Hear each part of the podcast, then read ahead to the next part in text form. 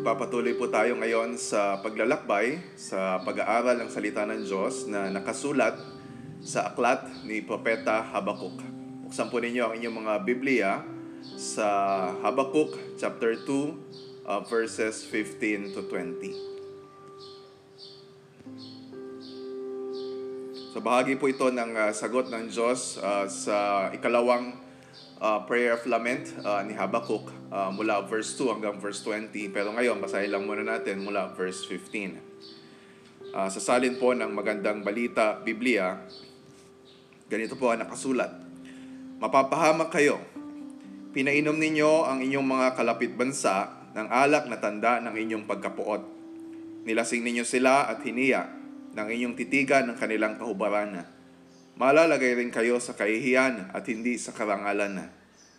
Iinom din kayo at malalasing, ipapainom sa inyo ni Yahweh ang inyong kaparus- kaparusahan at ang inyong karangalan ay magiging kahihiyan. Hinubaran ninyo ang kagubatan ng Lebanon. Ngayon, kayo naman ang huhubaran. Pinatay ninyo ang mga hayop doon. Ngayon kayo naman ang sisindakin nila. Uusigin kayo dahil sa dugong inyong pinadanak, dahil sa inyong karahasan sa mga tao, sa daigdig at sa mga lunsod nito. Ano ang kabuluhan ng Diyos-Diyosan? Tao lamang ang gumawa nito. At pawang kasinungalingan ang sinasabi nito. Ano ang ginagawa nitong mabuti upang pagkatiwalaan ng gumawa? Ito ay isang Diyos na hindi man lang makapagsalita. Mapapahamak kayo, ginigising ninyo ang isang pirasong kahoy, pinapabangon ninyo ang isang bato, may papahayag ba sa inyo ang isang Diyos-Diyosan? Maring ito'y nababalot sa pilak at ginto, ngunit wala naman itong buhay. Si Yahweh ay nasa kanyang banal na templo. Tumahimik ang lahat sa harapan niya. Manahimik ang buong sanlibutan sa kanyang presensya. Let's pray together. Let's pray. Our Father in Heaven, uh, turuan mo po ang puso namin ngayon na tumahimik, makinig, at uh, namnamin ang mga salita na nanggagaling sa iyo. And so Father, we uh, thank you for this uh, privilege na we can uh, gather and uh, listen to your word together. Uh, praying Lord na maging uh, buhay, maging makapangyarihan, at maging epektibo ang uh, salita mo at matupad dito ang layunin uh, nito para sa amin to uh, increase our faith, uh, to make us long for uh, yung fulfillment ng mga promises mo. And so Father, we thank you for your word. Paunawa mo ito sa amin. Tulungan mo kami na paniwalaan ito at isabuhay ang bawat salita na pag-aaralan namin. This is our prayer in Jesus' name. Amen. So ngayon po ay uh, mahigit na tayo na isang buwan sa enhanced uh, community quarantine at di natin alam kung uh, mag end ba ito sa April 30, hopefully. Uh, and then uh, nung nagsimula itong uh, quarantine ay hindi na rin tayo nakapag-gather sa worship services natin like what we normally do every Sunday. Uh, doon nga sa bagong church plant natin sa Plaridel ay uh, nakaisang uh, worship gathering pa lang tayo doon sa bagong uh, uh, location uh, na inuupahan natin. Tapos the following Sunday ay uh, wala na. So nagkakaroon tayo ng mga challenges, uh, especially sa uh, corporate worship. Kasi we feel na iba naman talaga yung magkakasama tayo. Uh, pero syempre, nagtitiis muna tayo kasi gusto natin mahinto itong uh, pandemic and we want to do our part at sumunod sa uh, sa sinasabi ng gobyerno and uh, more than that, uh, para ipakita din yung ating love for God and love for uh, love for neighbor. Although may mga churches pa rin na nagiging stubborn, uh, nag-gather pa rin sila. Um, uh, na and they think na they're doing a spiritual thing, they're being obedient to God. Um, although tayo naman ngayon, uh, we, although we cannot gather uh, physically, uh, tuloy-tuloy pa rin yung pagsamba natin sa Diyos. Yun nga lang online and it's very challenging kasi alam natin na hindi lahat ng members natin ay merong access uh, sa ganitong uh, uh, resources. And so, challenging sa corporate uh, worship natin, uh, pero meron ding challenges sa ating uh, individual or uh, personal uh, worship. Na ngayon, alam natin na uh, we have a lot of time.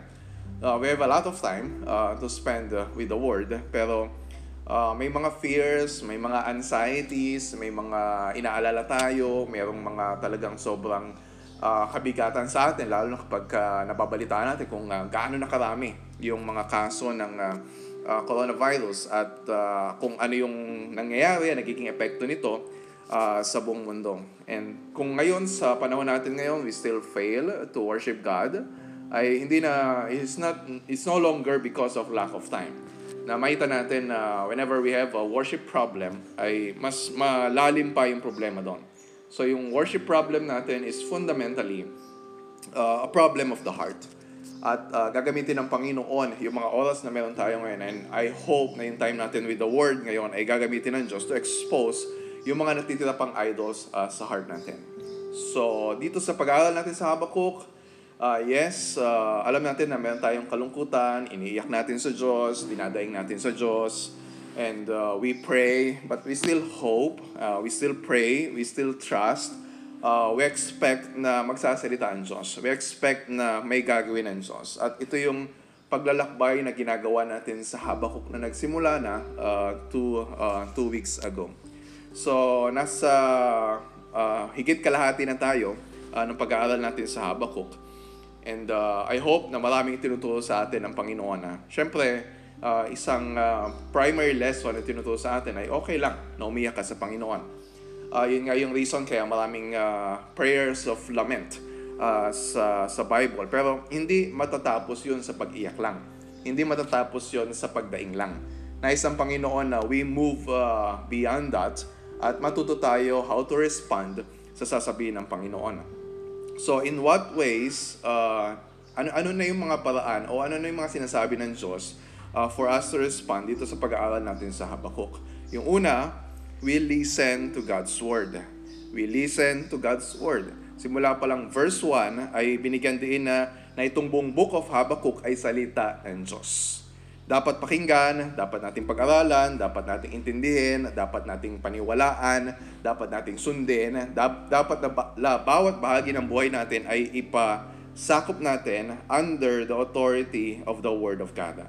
So, kay Habakuk, sa bawat daing niya, dalawang beses yung kanyang uh, mga complaints dito, uh, sumasagot lagi si Lord sa kanya. Doon sa unang daing niya, na sinabi niya sa verses 2 to 4, na Lord, parang wala kang ginagawa. Parang tahimik ka lang. Parang hindi mo pinapansin itong nangyayari sa amin sa, sa Judah. And then sumagot si Lord. Uh, simula verse 5 hanggang verse 11, sinasabi niya na, tingnan mo, may, may gagawin ako. May ginagawa ako. And sinabi niya na gagamitin niya ang Babylon para uh, to deal with the situation uh, sa Judah, para disiplinahin sila, para parusahan sila uh, sa kasalanan nila. Pero hindi hindi maintindihan ni Habakuk bakit ganun ang gagawin ng Diyos. So simula verse 12 hanggang verse 17, nagpray na naman si Habakuk, dumayin nga naman siya na sinabi niya na, di ba kayo yung banal na Diyos, di ba kayo yung makatarungan, pero bakit gagamitin ninyo itong Babylon na mas higit na mas masahol uh, kaysa sa Judah na gagamitin ninyo as your instrument. Parang hindi naman yata tama yon. So, nagpapatuloy siya sa uh, at nagpatuloy siya, sinabi niya sa chapter 2 verse 1 sa paghihintay, okay, anong sasabihin ng Panginoon sa kanya? So, andun yung kanyang expectation sa sasabihin ni Lord. And tayo din. Uh, we, we hope and pray na masabik tayo na pakinggan kung ano yung sasabihin niya sa atin ngayon uh, sumagot si Lord kay Habakkuk, di ba? Hindi siya nakulitan. And we, we have a God na who is pa- so patient with us. Uh, and then tayo din, ang nais ng Panginoon, na maging matyaga din tayo sa paghihintay at pagtitiwala kung ano ang gagawin ng Diyos, ano ang sasabihin ng Diyos. So, yun yung pangalawa. So, yun yung una, uh, we listen to God's Word. Pangalawa, we trust God and His Word. Magtiwala tayo sa Diyos at sa Kanyang salita. And this is God's invitation sa atin sa pag-aaral natin sa Habakuk to put our trust in Him. Na wag nating tularan yung Babylon na mayabang, arugante, nagmamataas. So dapat tayo magtiwala, magpakumbaba, at ilagat ang tiwala natin uh, sa Diyos. Bakit? Di ba sabi sa Habakkuk chapter 2 verse 4, The righteous, sabi ng uh, Panginoon, the righteous shall live by his faith. Mabubuhay tayo, magkakaroon tayo ng buhay, at mamumuhay tayo sa pamagitan ng nagpapatuloy at matyagang pagtitiwala sa mga pangako ng Diyos. At yung mga pangako ng Diyos na yon ay nagkaroon ng katuparan at, at uh, lahat ng ipinangako niya sa atin ay tiniyak uh, dahil sa ginawa ni Kristo sa krus para sa atin. And so because of that, because of the gospel, because of what Jesus has done for us, we trust, diba? we wait, we persevere, and then we hope. May ginagawa ang Diyos, alam natin yon. And may ginagawa ang Diyos, pero hindi ibig sabihin na wala tayong gagawin. So, yung pangatlo, we join God's uh, work uh, in the world. Nakikibahagi tayo sa ginagawa ng Diyos sa buong mundo. Sabi niya kay Habakkuk uh, sa verse uh, chapter 1 verse 5, tingnan mo ang ginagawa ko sa buong mundo. Hindi lang sa buhay mo, hindi lamang sa bansa mo, kundi sa buong mundo. God is at work among the nations. Kitang-kita ngayon yan sa buong na uh, ngayon kitang-kitang natin na buong mundo ang uh, uh, apektado nitong coronavirus. But yung ultimate purpose ng Diyos, bakit niya hinayaan o ipinadala uh, itong uh, crisis na to, ay hindi para hindi para milyon-milyon ang magkasakit at mamatay. Hindi para magdusa uh, hindi lang para magdusa yung mga namatayan o may mga uh, talagang uh, uh, nagkaroon ng mga problema uh, financially uh, dahil sa crisis na ito. Hindi para magsara yung mga negosyo, hindi para mawala ng trabaho yung mga tao, hindi para maranasan natin yung iba't ibang uri ng sufferings na nakakabit uh, dito sa pandemic na to. But God's ultimate purpose is to fill the whole earth with the gospel of the Lord Jesus Christ. Ito yung ending ng huling pag-aaral natin last Friday. Uh, sabi sa verse 14, For the earth will be filled with the knowledge of the Lord as the waters cover the sea. So yun yung, yun yung plano ng Diyos, yun yung layunin ng Diyos. Pero hindi mangyayari yun kung yung mga Christians, yung mga churches ay hindi makikibahagi sa mission ng Diyos to spread the good news of the Lord Jesus Christ and to demonstrate yung Christ-like love and compassion to the lost. So, just three key important lessons uh, sa pag-aaral natin sa Habakkuk. Makinig, magtiwala, makibahagi.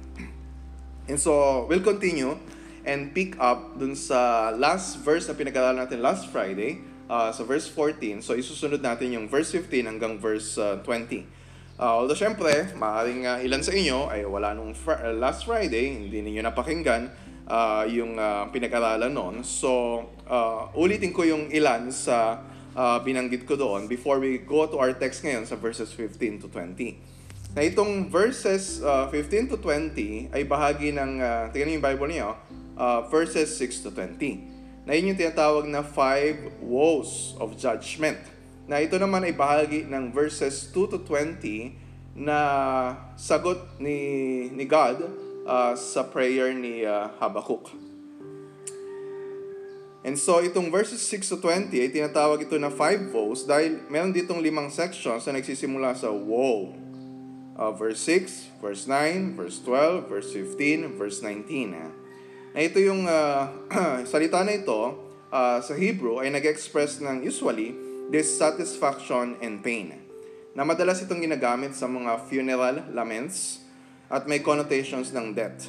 Kaya sa New English Translation, ang uh, ginamit nila na pagkakasalin dito ay you're as good as dead. Di ba? Parang sa Tagalog, ala, patay ka. Okay, although sa MBB, ang uh, pagkakasalin dito ay mapapahamak kayo. Sa ASD, o ang salita ng Diyos, nakakaawa kayo, referring to Babylon. And then, bawat isang uh, woe, so tigta tatlong verses yon uh, merong tatlong uh, section na uh, ganito yung basic pattern. Makita natin ano yung kasalanan ng Babylon, ano yung pangalawa, ano yung kakahinat na ng Babylon dahil sa kasalanan nila, at pangatlo, okay, ano yung katibayan o ano yung basihan na bakit ito yung parusa ng Diyos sa kanila. So yung first three woes ay uh, tiningnan natin last time sa verses 6 to 14. At nakita natin doon yung kasalanan ng Babylon, yung karahasan ng Babylon, yung kasakiman nila, yung kasamaan nila. At sinabi ng Diyos, okay, itong ginawa ninyo, ibabalik din sa inyo. Huhusgahan sila ng Diyos ayon sa panahon at paraan na itinakda niya to demonstrate His perfect justice. Kasi yun yung dinadaing ni, ito yung dinadaing ni Habakkuk, eh. parang hindi niya nakikita Diba? Parang, parang uh, it doesn't make sense uh, na ganun ang gagawin ng Diyos. Parang hindi yata yun makatarungan. Parang hindi yata yun uh, akma sa perfect uh, justice ng Panginoon. And so, ganun din sa panahon natin ngayon. Di ba? Parang uh, we don't, kasi hindi natin nakikita kung ano nakikita ng Diyos. We have, we have a limited perspective of uh, what's happening. Uh, pero, yes, temporal yung perspective natin. Pero ang Diyos, uh, alam niya lahat. Uh, ang Diyos, infinite at eternal yung tanaw niya. So, ang prayer ko, uh, tulad na nasimula natin last Friday, na itong huling dalawang woe sa verses 15 to 20 ay patuloy natin makikita kung ano ibig sabihin ng hustisya ng Panginoon. Ano ibig sabihin ng kanyang perfect justice. At matutunan natin na, okay, how do we respond in light of that uh, reality? Okay? So, simulan natin doon sa pang-apat. Pang-apat na declaration o proclamation ng parusa ng Diyos sa Babylon. Verses 15 to 17. At dito ina-emphasize yung kanilang shameful treatment of other nations. So ano yung kasalanan ng Babylon na ikapapahamak nila? Maliwanag sa verse 15. Mapapahamak kayo. Pinainom ninyo ang inyong mga kalapit bansa ng alak ng tanda ng inyong pagkapuot. Nilasing ninyo sila at hiniyak ng inyong titigan ang kanilang kahuparan. Uh, di ba kapag uh, nakipag-inuman, uh, yung mga tao ay, although syempre, bawal ngayon yun, okay, during quarantine. Uh, pero kapag nakipag-inuman, usually ginagawa ng mga lalaki yon sa mga kabarkada nila o kaya sa mga kaibigan nila. Pero dito sa uh, picture na ginamit sa Babylon, yung pagipag-inuman, this is not a sign or a symbol of friendship. Uh, ito ay parang pagtatraidor. Uh, merong, merong mali siya, merong, merong galit, Uh, hindi lang basta galit, matinding galit. so sinabi dito, parang nilalasing daw nila yung ibang bansa dahil nakatuwa, hindi, hindi dahil nakatuwaan lang, di ba? Uh, kundi para ipahiya sila. Uh, nakalagay dito sa salin dito, para titigan ang kanilang kahubaran. And so, that's, ano, that's R18 na language. This, this is a picture of uh, shame. This is a picture of dishonor. This is a picture na uh, scandalous yung uh, dating. So, ayaw ng Diyos na gawin natin yan sa kahit kaninong tao. Na kahit gaano kasama ang isang tao, na because, uh, yes, we, we have a fallen nature, uh, pero because we are created in the image of God, merong dignity at dapat we treat everyone uh, with honor and uh, dignity uh, ayon sa pagkakalika sa atin, ayon sa larawan ng Diyos. So, maliwanag dito na kasalanan at pagmamaltrato, kasalanan na ipahiya natin ng ibang tao. And even during quarantine, kahit na we are uh, physically distant sa iba na we can still be guilty of this. Maraming tao guilty nito uh, sa pamagitan din ng uh, social media. So ang kabayaran ng kasalanan, kahit ng ganitong kasalanan, ay kamatayan. So invite natin sa verse 16. Uh, ito yung kasalanan ng Babylon. Ano naman yung kakahinatnan o ano yung consequences ng kasalanan nila? So, uh, mula pa verse 14, in-emphasize na dito na yung punishment ng Panginoon ay kung ano yung ginawa mo sa iba, ganun din yung gagawin sa inyo. This is a basic principle of God's justice. Although, hindi sa lahat ng pagkakataon ay nakita natin na ganito yung nangyayari. Pero this is a basic principle. Kung anong itinanim mo, yon ang anin mo. Law of sowing and reaping. Uh, awa lang ng Diyos, kaya hindi natin nararanasan na, na binabalik agad sa atin yung parusa sa ating uh, kasalanan. At tayo mga Kristyano ay nakaiwas sa parusa ng Diyos only by the mercy of God. Verse 16, ano yung kakainat na ng kasalanan ng Babylon? Malalagay rin kayo sa kahihiyan at hindi sa karangalan. Iinom din kayo at malalasing. Ipapainom sa inyo ni Yahweh, so kayo naman ang papainamin ngayon, uh, ang inyong kaparusahan at ang inyong karangalan ay magiging kahihiyan. so gusto nilang makuha yung honor and glory, pero ang ibabalik sa kanila ay shame and disgrace. So hindi lang ito little shame. Hindi, hindi natin makikita sa salin sa Tagalog. Pero sa ESV, uh, yung image doon, you will have your feel. Feel. So parang, aliba na, ipag-inuman ka, hindi ka lang uh, uh, shumat o hindi ka lang uh, basta tumikim, kundi talagang uh, uh, nilaklak mo, di ba? Yung uh, hindi lang isang patak, di ba? Uh, sangkatutak na kahihiyan. Na wala ka ng mukhang maiyaharap dahil sa hiya. Sa ESV, sa ESV ay utter shame, intense disgrace. And sinabi din doon, pero hindi natin makita sa translation sa Tagalog, uh, yung image na sabi ng Panginoon, drink yourself and show your uncircumcision. And this really a language na uh, R18. Diba? Huhubaran ka, sabi, makikita yung evidence na you are not circumcised. Ibig sabihin na you don't belong to God's covenant people. Hindi ka kabilang. You, you are outsiders. And so, yun yung shame na binabanggit dito ng Panginoon. So, bakit ganun? Di ba? Bakit parang sobrang malahas yata yung uh, uh, ah, parusa ng Diyos. So, ano yung katibayan nito? Ito naman nakasulat sa verse 17. Hinubaran ninyo, kasi, di ba, hinubaran ninyo ang kagubatan ng Lebanon. Ngayon, kayo naman ang ubaran. Pinatay ninyo ang mga hayop doon. Ngayon, kayo naman ang sisindakin nila. So, marahas ang parusa nila sa kanila dahil marahas din ang pagtrato nila sa mga bansang sinakop nila katulad ng Lebanon. Sinabi dito, inubos nila yung mga puno uh, sa gubat nila dahil sa mga uh, building projects ng Babylon. Pati mga hayop ay walang awa nilang pinagpapatay. So yung binanggit sa verse 8, doon sa nakarang pag-aaral natin tungkol sa bloody violence, uh, grabe yung violence ng Babylon, inulit-ulit dito sa verse 17.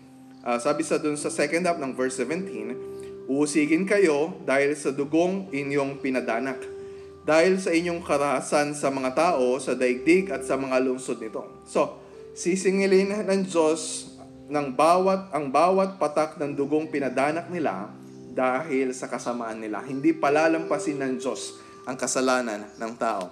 And this reality of God's judgment sa Babylon, hindi lang ito sa period ng Old Testament. So nangyari ito, uh, siguro less than 100 years pagkatapos ni Habakkuk, uh, sa time no sinulat itong Habakkuk. Pero maging sa Book of Revelation, meron pa nagiintay na judgment si God sa pagbabalik ng Panginoong Yesus na itong Babylon ay ginamit na niretain yung pangalan na Babylon bilang sagisag ng lahat ng kaharian na kumakalaban sa Diyos. And this is to remind us, this is to remind unbelievers na walang sino man ang nananatili na nagmamataas ang makakatakas sa parusa ng Diyos. Ulitin ko ha, hindi sa warning. Walang sino man na nananatiling nagmamataas ang makakatakas sa parusa ng Diyos. Look at Revelation 14.8 bumagsak na, bumagsak na ang makapangyarihang Babylonia na nagpainom sa lahat ng mga bansa ng alak ng kanyang kahalayan. This is similar uh, dito sa Habakkuk chapter 2. And so lahat ng sumusunod sa kanila, sabi dun sa verse 10, ay paiinumin ng Diyos ng purong alak ng kanyang puot na ipinuhos sa kopa ng kanyang galit. Ay ito yung warning ng Diyos sa lahat na nag, sa lahat ng tao na nagpapatuloy sa pagmamatigas sa kanilang pagsuway sa Diyos. Sabi sa Romans chapter 2 verse 8, matinding, matinding galit at puot ang sasapitin ng mga taong makasarili at ayaw sumunod sa katotohanan, kundi sumusunod sa kasamaan katulad ng Babylon. So, awa lang ng Diyos. And so, I'm just praying na mas mamangha tayo mas ma-amaze tayo sa laki ng awa at habag ng Diyos sa atin. Kasi awa lang ng Diyos, kaya natanggap natin yung katotohanan na nagbabalita sa atin na merong umako nung cup of God's wrath na tinutukoy dito na marapat lang na iparusa ng Diyos sa bawat isa sa atin. And we know that's the Lord Jesus Christ. Na siya yung namatay sa krus para sa atin to satisfy God's justice on our behalf para mapawi ang puot at galit ng Diyos sa atin ng mga makasalanan. Sabi sa Romans uh, 3, uh, verse 25 at 26, Siya, si Kristo, ang inialay ng Diyos bilang handog upang sa pamagitan ng kanyang dugo ay mapatawad ang kasalanan ng lahat ng sumasampalataya sa Kanya. Ginawa ito ng Diyos upang patunayang siya'y matuwid sapagkat noong unang panahon ay nagtimpi siya at pinagtiisan ang mga kasalanang nagawa ng mga tao. Ngunit ngayon, ay pinakita ng Diyos na siya'y matuwid at itinuturing niyang matuwid ang mga sumasampalataya kay Jesus. Na yung krus ni Kristo, yung ginawa ni Kristo sa krus, ang katibayan na hindi natin pwedeng sabihin sa Diyos na He is unrighteous. Na yung righteous niya, ano yung kanyang justice ay delayed. Dahil uh, inako na ni Jesus lahat ng uh, parusa na nararapat para sa atin. And He will make sure that one day, all evildoers will be punished. Okay, so yun yung pang-apat na woe. And then yung pang-lima, verse 18 at verse 20. Hanggang verse 20. At dito, ina-emphasize yung laki ng kasalanan ng Babylon ng pagsamba sa Diyos-Diyosan. So same pattern pa rin yung ginamit dito sa panlima. Pero meron lang ibang sequence. Uh, kasi hindi sa verse 18 na nagsimula yung walk, kundi sa verse 19. So let's read verse 18 at verse 19 muna. Ano ang kabuluhan ng Diyos-Diyosan?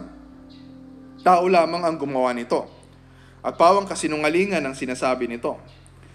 Ano ang ginagawa nitong mabuti upang pagkatiwalaan ng gumawa? Ito ay isang Diyos na hindi man lang makapagsalita. Mapapahamak kayo. Ginigising ninyo ang isang pirasong kahoy, pinababangon ninyo ang isang bato. May maipapahayag ba sa inyo ang isang Diyos-Diyosan? Maaari ito'y nababalot, nababalot sa pilak at ginto, ngunit wala naman itong buhay. So ano yung ina-emphasize dito na kasalanan nila? Hindi lang sila basta sumasamba sa Diyos-Diyosan.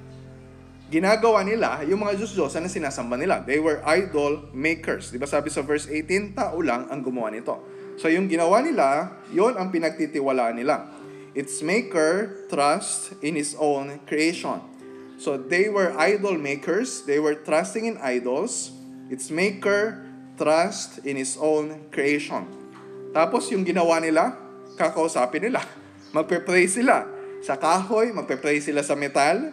You just try to picture kung ano yung ginagawa nila. Sasabihin nila, gumising ka, tulungan mo kami. And buti pa yung lament ni Habakuk, kahit nagreklamo siya sa Diyos. Eh, na parang kinakanta niya yung uh, kanta ni Gary Vee, natutulog ba ang Diyos, natutulog ba? Hindi ka ba nagsasalita, wala ka bang ginagawa? At least, totoong Diyos yung kinakausap niya. Uh, unlike itong uh, Babylon. Uh, kaysa naman din sa mga tao na hanggang ngayon ay rebulto o mga metal, mga kahoy ang kanilang kinakausap. Uh, well, of course, when we talk of idolatry, hindi lang rebulto ang pinag-uusapan dito. Every time na ipinagpapalit natin ang Diyos sa iba, sa tuwing mas mataas yung isip natin, mas malalim ang uh, puso at hangarin natin sa ibang tao, isang, sa isang bagay, we are guilty of worshiping idols. Ay, ito yung idolatry na tinutukoy ni Paul sa Romans 1.25. Pinalikuran nila ang katotohanan tungkol sa Diyos at pinalitan ng kasinungalingan. Sinaba nila at pinaglingkuran ng mga nilikha sa halip ng lumikha na siyang dapat papurihan magpakailanman. Amen. And ganito rin yung Babylon na hindi lang hindi lang primitive form of idolatry yung tinutukoy dito sa Habakkuk mas malalim pa. You just look back sa verse 11 ng chapter 1. Uh, ah, sabi dito ng uh, Panginoon, walang ginodiyos uh, ang Babylon, kundi ang sarili nilang lakas. Sabi ng Panginoon na itong Babylon, they are worshipers, they were worshipers of their own power. Sabi naman ni Habakkuk, nag-agree si Habakkuk, na itong Babylon ay worshipers of their successes and accomplishments. Sinasamba pa nila yung kanilang mga lambat, sabi sa verse 16 ng chapter 1. Sinasamba pa nila yung kanilang mga lambat, referring dun sa mga nasakop nilang mga bansa at nag-aalay ng mga handog sapagkat ito ang nagbibigay sa kanila ng kar- karangyahan. So, this is a more advanced, mas malalim na form of idolatry. So, ganun kalala yung kasalanan nila. So, ano yung kakahinat na nitong idolatry ng Babylon? Uh, dito sa verses 18 to 19, hindi nakasulat explicitly pero meron din dito dun sa foolishness. Foolishness of trusting in idols. Yung sarili mong nilikha. Yung ginawa ng kamay mo, yun ang sinasamba mo kaysa sa Diyos na lumikha sa iyo. What can be more foolish than that? Diba sabi sa Proverbs, Proverbs 1.7 na yung fear of the Lord, beginning of wisdom. Uh, but yung worship of idols, makita natin dito is foolishness. So yung tanong niya sa verse 18, ano yung kabuluhan? Ano yung kapakinabangan? Ano yung profit? Ano yung benefit ng uh, Diyos-Diyosan? O yung question na, okay, anong mapapala mo kapag sasamba ka sa mga Diyos-Diyosan? Ang implied answer, wala. wala. Wala, kahit isa. Okay? So, walang patutunguhan ang pagsamba sa mga peking Diyos. Walang kwenta. Naghahangad ka ng security, naghahangad ka ng satisfaction, naghahangad ka ng significance. Akala mo makukuha mo sa mga idols na yon? but you end up disappointed. Wala ka makukuha. So idols disappoint. Idols will always disappoint you. So ano mangyayari sa'yo? You have shaped your own idols and then your idols will shape you. Ikaw ang humugis dun sa mga Diyos-Diyosan na yon. Itong sinasamba mong Diyos-Diyosan, ito rin yung huhugis sa buhay mo. You will become like them. And when you look at Psalm 115, yun yung binibigyan ng uh, diin doon na binanggit mula verse 5 uh, dun sa awit na yon na itong mga idols, meron silang bibig pero hindi sila nakapagsalita. Meron silang mata pero hindi sila nakakita. Meron silang tenga pero hindi sila nakakarinig. Meron silang ilong pero hindi sila nakakaamoy. Meron silang kamay pero hindi sila nakakahawak, hindi sila nakaka uh, nakakahawak. Meron silang paa pero hindi sila nakakalakad. Hindi sila nakakapagsalita. And then sabi sa verse 8, those who make them become like them.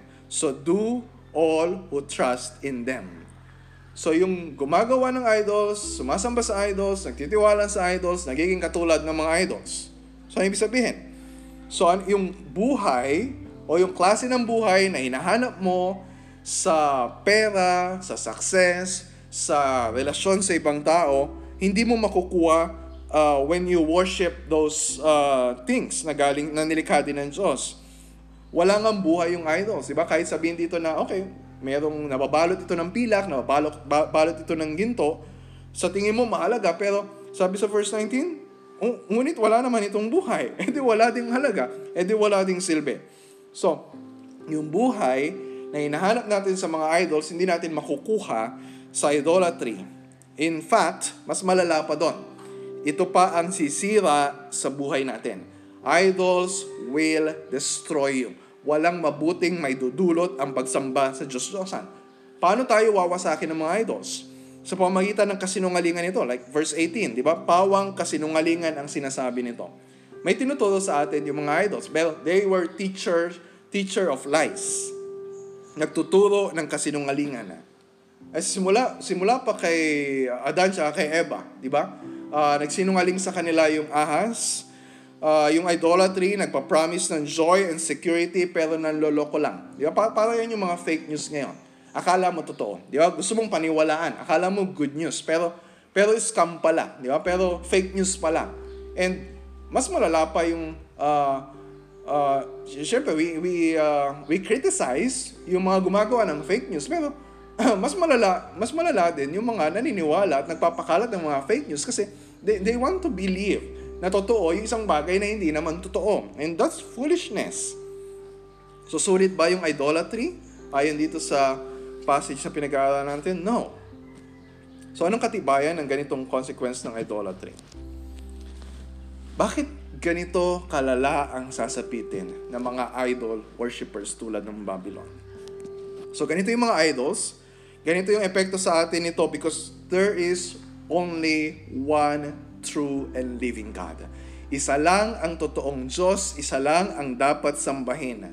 Yung binasa natin kanina sa Psalm 115, yung verse na nauna doon bago banggitin yung about idol, sabi sa Psalm 115 verse 3, Our God is in the heavens, He does all that He pleases. Ganon din yung sabi ng Diyos kay Habakkuk. sabi niya sa verse 20, and this is our last verse. Sabi niya sa verse 20, tingnan niyo yung simula niya, But, Ngunit, pero, di ba? ang Diyos natin, ibang-iba kaysa sa mga idols. Ang layo. No comparison. God is infinitely better sa mga Diyos-Diyosan na kinahuhumalingan ng mga tao. But the Lord is in His holy temple. Let all the earth keep silence before Him. Sa Tagalog, si Yahweh ay nasa kanyang banal na templo Tumahimik ang lahat sa harapan niya. Manahimik ang buong sanlibutan sa kanyang presensya.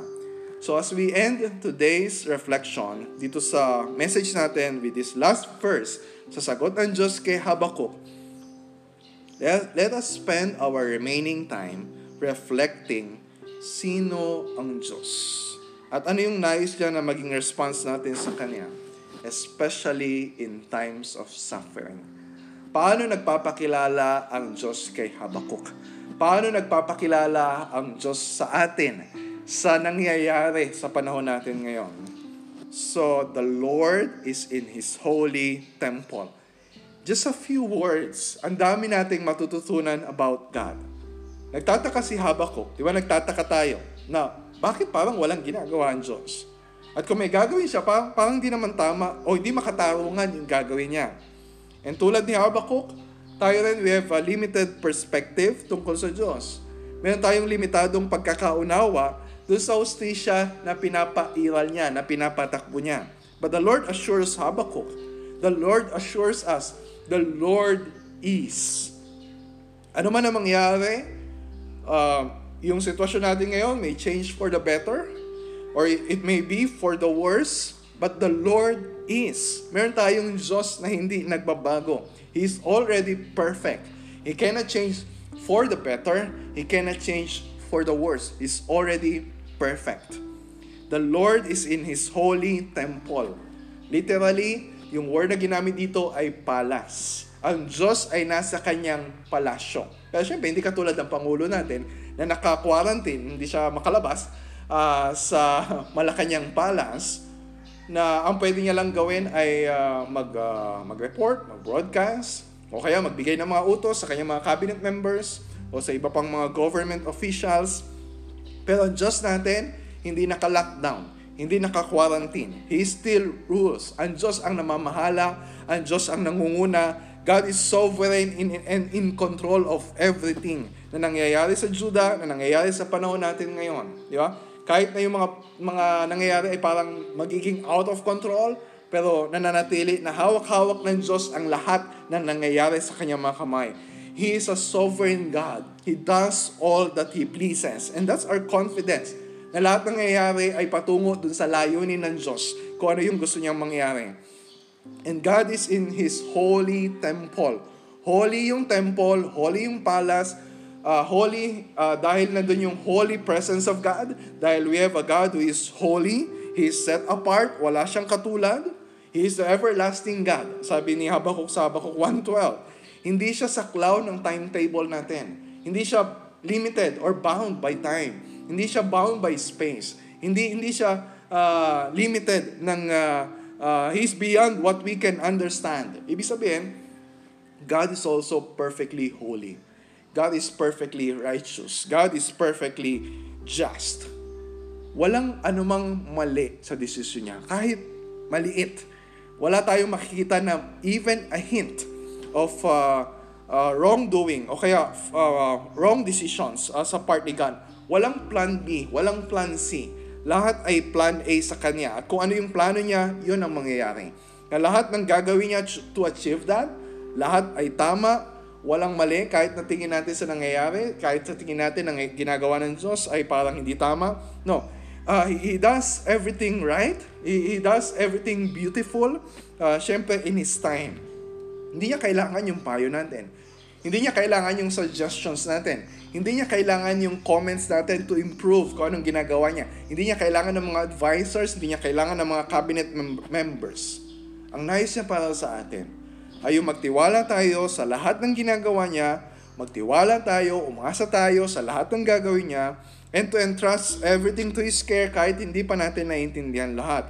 Even when things don't make sense to us, mapagkakatiwalaan siya because He is the Lord. All caps, capital L, capital O, capital R, capital D. Na yun yung pangalan ni Yahweh. That's God's covenant name sa Israel na nagpapaalala sa kanila na God is in relationship with them.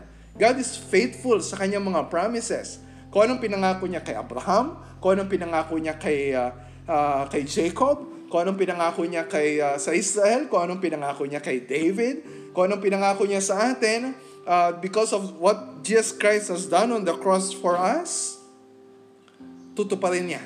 Yung pinangako niyang salvation, yung uh, sinabi niya na justice na uh, isa sa niya, gagawin niya, uh, tinupad niya lahat dahil sa ginawa ni Kristo sa krus at lahat ay tatapusin niya sa pagbabalik ng ating Panginoong Iso Kristo. Yes, may time na may time na magtanong. Katulad ng ginawa ni Habakkuk. May mga times na we need we, we, we really need to cry to God. May mga times na we really need to spend a lot of time in prayer. May mga panahon naman tayong kailangan gawin sa nangyayari ngayon. But reflecting on this coming judgment sa Babylon na nagbibigay sa atin ng preview na yung judgment na darating sa pagbabalik ng Panginoong Jesus ay mas malala pa kaysa doon, mas malala pa kaysa sa nangyayari na coronavirus pandemic ngayon, we have to pause Kaya sabi ng Panginoon, The Lord is in His holy temple. Let all the earth be silenced before Him. Let all the earth be silenced or keep silence before Him. This calls for silence. For us to be quiet. Ang sinasabi ng Diyos, Hush. Tahimik lang. And si Habakkuk hindi nag-iisa sa mga minor prophets na nagtuturo sa atin. That's, that's one major response sa judgment ng Panginoon. That's one major response kapag hindi natin naiintindihan lahat ng nangyayari sa mundo natin at hindi natin alam kung saan ito patungo. Hindi siya nag-iisa. Merong mga minor prophets like Zephaniah. Ganon din ang sinabi. Zephaniah 1.7 Tumahimik kayo sa harapan ng Panginoong Yahweh sapagkat malapit nang dumating ang araw ni Yahweh. So in light of God's coming judgment, dapat lang na tumahimik tayo. Zechariah 2.13 Tumahimik kayo sa harapan ni Yahweh lahat ng nilalang sapagkat tumayo na siya sa kanyang banal na tahanan. And silence is not just for introverts. Para ito sa lahat ng tao. Hindi lang ito para sa grupo ng mga religious people or hyper-spiritual. Sabi dito, let all the earth keep silence before Him. so yung plano ng Diyos, hindi para lang sa ilang tao. Hindi lang para sa isang grupo ng tao. Hindi lang para sa isang bansa. But all the earth. Simula pa chapter 1 verse 5, sabi niya, look among the nations. And so chapter 2 verse 14, the, the, whole earth will be filled with the knowledge of the glory of God. Ay itong coronavirus, kita natin na pinatahimik, pinatigil ang buong mundo. Yes, maraming kaguluhan na nangyayari sa mga ospital. Pero when you look at so many places, di ba? Uh, sobrang baba ng crime rate, uh, walang pollution, walang traffic, pati yung mga kaabalahan ng tao ay pinatigil ng Diyos, pati yung mga uh, madalas ang ginagawa ng tao na mga kasalanan ay pinatigil ng Diyos. But it doesn't mean na yung mga tao na ito, uh, they were becoming obedient to God. Na, na, natahimik yung mga tao, natigil sila, but not before God. Wala lang silang magawa kasi ganito yung, uh, ganito yung sitwasyon. Pero yung silence na binabanggit dito ng Panginoon is not just external, but internal. Eh, ang daming tao ngayon. Tahimik sa paligid, yes. Pero ang gulo ng isip nila, ang gulo ng puso nila, bakit? Kasi hindi nila siniseryoso yung salita ng Diyos. Hindi nila siniseryoso yung gawa ng Diyos. Hindi nila na, na realize na yung present crisis na kinakarap natin ngayon is a preview of God's coming judgment. Sneak peek lang, di ba? It's a mini preview na mas malala pa yung sasapitin ng mga prideful, arrogant, unrepentant unbelievers. So this is God's invitation kung meron sa inyo, sa mga unbelievers, maaaring ilan sa inyo na nakikinig ngayon ay, may, ay wala pang ganitong klaseng relasyon sa Panginoon. O kaya, if you are in Christ, pero meron tayong kasama sa bahay, meron tayong mga kaibigan, meron tayong kapamilya, na hanggang ngayon ay uh, in danger of God's coming judgment. Nananawagan ng Diyos sa mga tao na manahimik at isipin natin na yung sufferings ngayon ay napakaliit. This is the least of your concerns kung ikaw ay outside of the Lord Jesus Christ. Na isipin mo kung gaano kabigat yung parusa na nagiintay sa lahat na nagmamatigas katulad ng Babylon. At mangyayari yon. Mangyayari sa mga tao, mangyayari yun sa iyo if you are still clinging to your idols. Your money, your health, your family, your good works. At kung meron mong magandang nangyayari ngayon, God is exposing the idols of our heart. In-expose yan na hindi pala natin kailangan yung mga, yung mga bagay na pinagkakatiwalaan natin para tumakbo yung buhay natin. Para ma-realize natin yung joy, yung significance uh, sa buhay natin. So don't be a fool. Don't be foolish. Repent of your sins and trust Christ for your salvation. Yes, maaaring magkasakit ka. Maaaring mamatay ka sa coronavirus, but you will still have life in Jesus. So mga kapatid, if you are in Christ, samantalahin natin yung mga oras na meron tayo. Oh, we have a lot of time to reflect and be silent. Huwag nating sasayangin. Let us not waste this quarantine period. Let us reflect Let us meditate. Patuloy tayo na makinig sa sasabihin ng Diyos. At hayaan natin na as we listen to God, let God expose yung mga natitira pang idols sa heart natin. At uh, magdulot ito na mas higit na pagtitiwala sa Diyos as we turn from our idols at makita natin na wala na talagang ibang mapagkakatiwalaan. Wala na talagang ibang makapag-satisfy ng lahat ng bagay na kailangan natin maliban sa Diyos through the Lord Jesus Christ. So be silent before God. Fix your eyes on Jesus. And if you have this salvation, stand in awe of the Lord of your salvation. Let's pray together.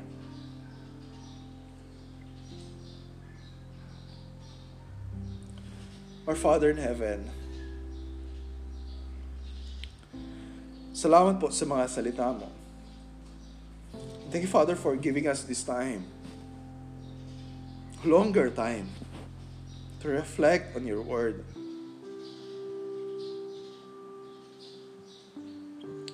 Patuloy ka pong mangusap sa amin. Patuloy na turuan mo kami kung paano tumahimik. Kung paano mag-reflect. Kung paano mag-meditate.